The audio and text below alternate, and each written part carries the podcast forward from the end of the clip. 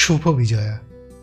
আর একটু আগে এসে বলা উচিত ছিল, জানি, আসলে পুজোর আমেজ কাটিয়ে উঠে কিছু করতে একটু ল্যাদ লাগছিল।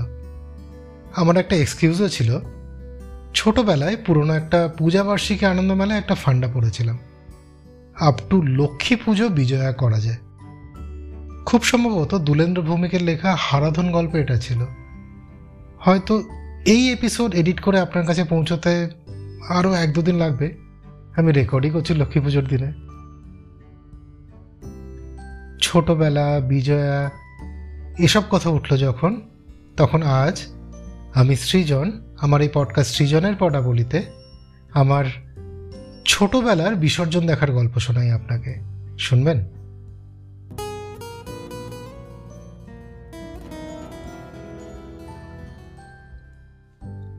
আপনি হয়তো টাকির বিসর্জনের কথা শুনে থাকবেন বা টিভিতে দেখে থাকবেন, চাক্ষুষও হয়তো করে থাকবেন কখনো।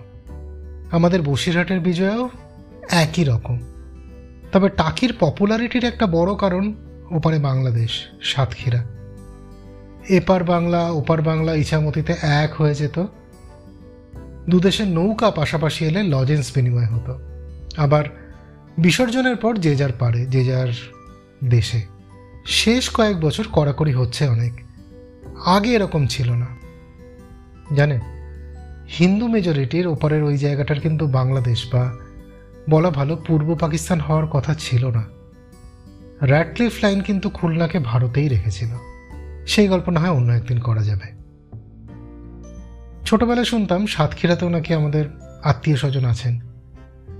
বাংলাদেশের কোনো রিলেটিভ মারা গেলে চার পাঁচ দিন পরে হয়তো খবর আসতো।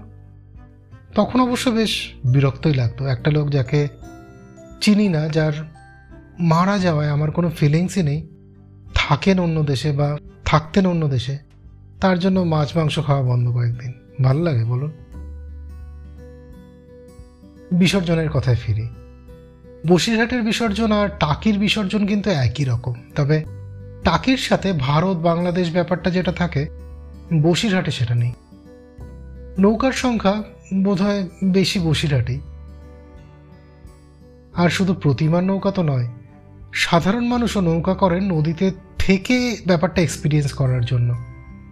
তবে সবাই নৌকায় ওঠেন এমনও নয়, নদীর দুপারে অসংখ্য মানুষ ভিড় করেন এই বিসর্জন দেখার জন্য।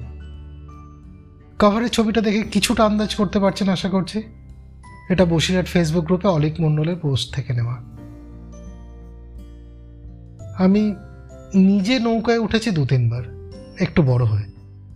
একদম ছোটোবেলায় পাড়ে দাঁড়িয়ে দেখতাম, আর কলেজে ওঠার পর বন্ধুরা যখন ছড়িয়ে ছিটিয়ে গেছি, পুজোর কদিন শুধু বসিরহাটে একসাথে সবাই জড়ো হতাম, তখন ইছামতির ধারে আমাদের আড্ডা দেওয়ার জায়গা থেকে দেখতাম অনেকটা দূরে নৌকাগুলো ঘুরছে।